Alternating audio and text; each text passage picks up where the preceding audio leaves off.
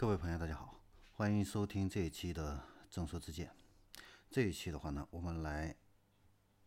把视线放到欧洲啊，看一下欧洲的电动化的一个进程。那在五月二十九啊，据这个外媒报道的话呢，今年四月份呢，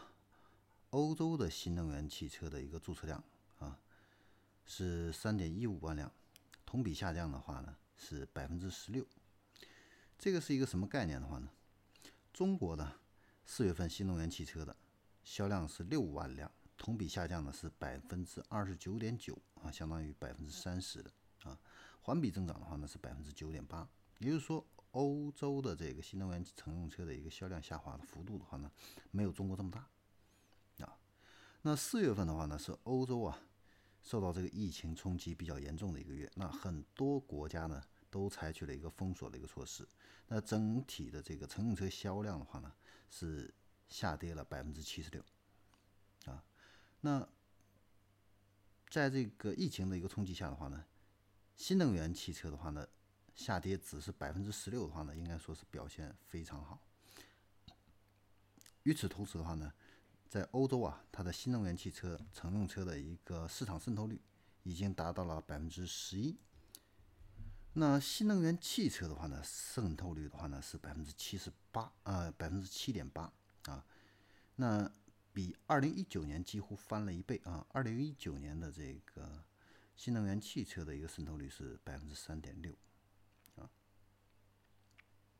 那从这个具体的一个车型销量上来看的话呢，特斯拉的 Model 三的话呢高居榜首啊，呃，是两千四百六十一辆啊。那第二的话呢是雷诺的 G I L 啊，还有大众的 E 高尔夫以及奥迪的 e-tron 啊。那这四款车的话呢是遥遥领先的，是超过一千多台以上的，其他的车的话呢都是低于一千台的。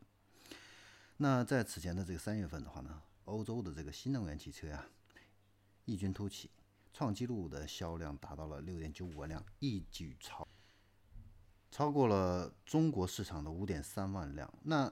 第一个季度的话呢，欧洲主流国家的累计的这个销量的话呢是超过二十万辆，超过中国市场约 十一点一 万辆的这样的一个数据，成为全球新能源最大的这样的一个市场。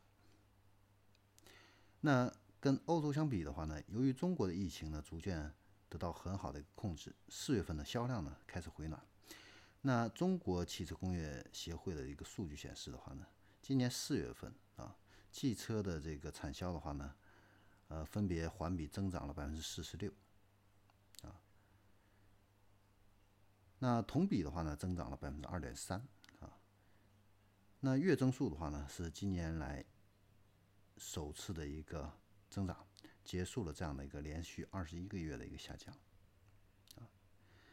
那可以预见的话呢，跟中国相比的话呢，欧洲呢整个的第二个季度的一个销量的话呢，会因为疫情啊受到较大的这样的一个冲击。但是呢，它的新能源汽车市场的一个崛起呢，已经是势不可挡。